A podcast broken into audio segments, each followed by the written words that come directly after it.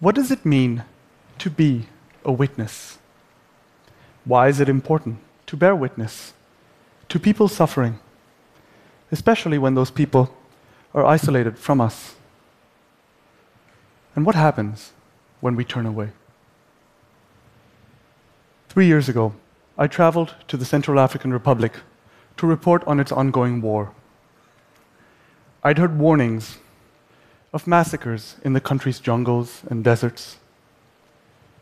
But no one could locate these massacres or tell me who was killed or when.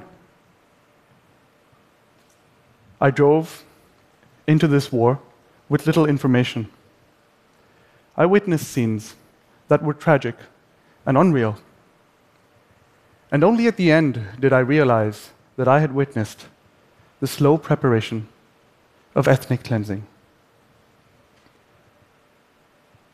The Central African Republic is a country of about 5 million people, the size of Texas, in the center of Africa. The country has known chronic violence since French colonial rule ended in 1960.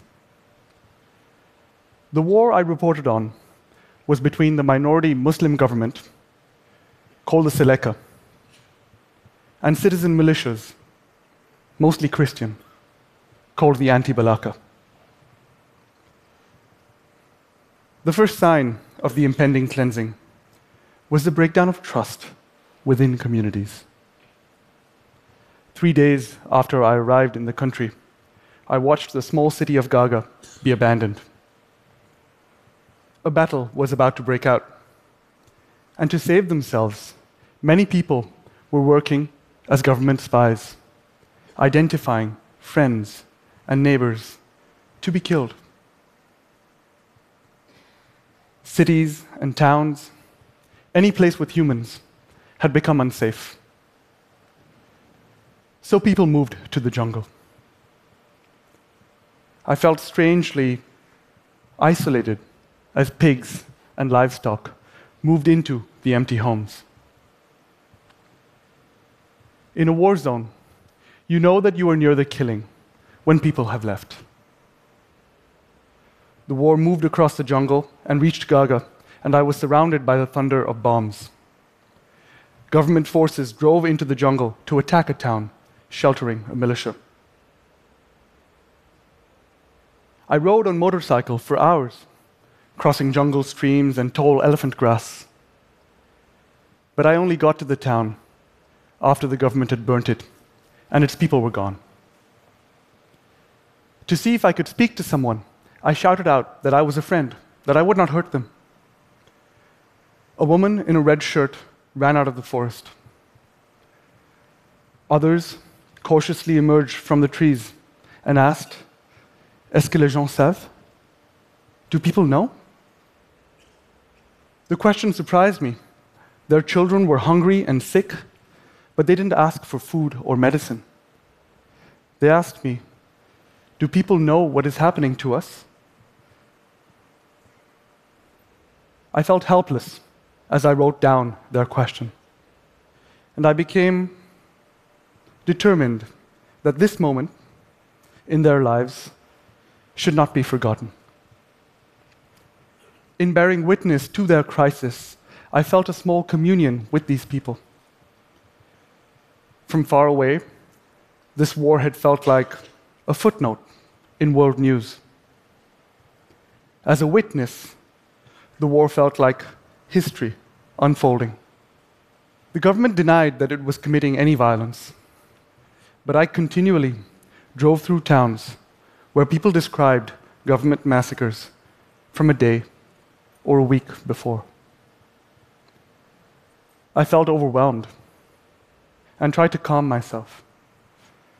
As I reported on these massacres, I bought and ate little sweets seeking the familiar comfort of their taste.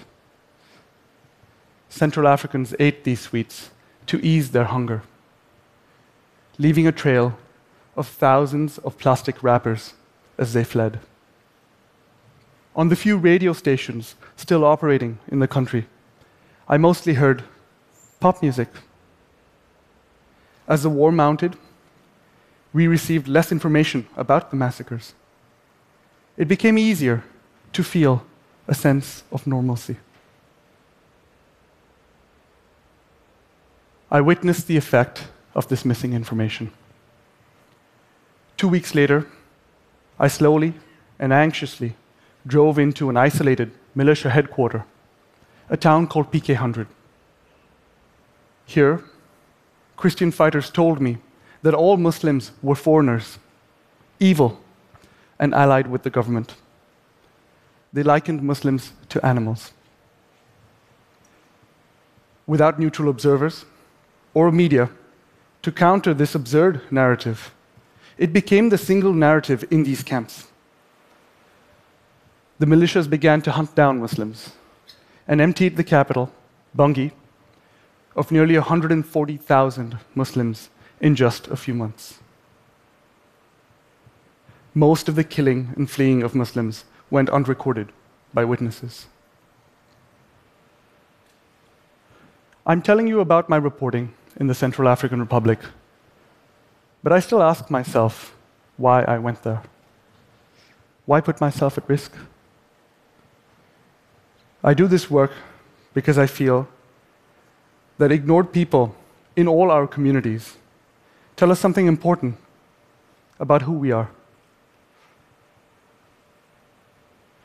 When information is missing, people have the power to manipulate reality.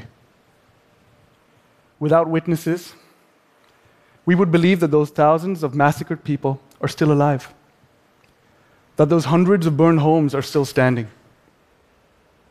A war zone can pass for a mostly peaceful place when no one is watching. And a witness can become precious and their gaze most necessary when violence passes silently, unseen, and unheard. Thank you.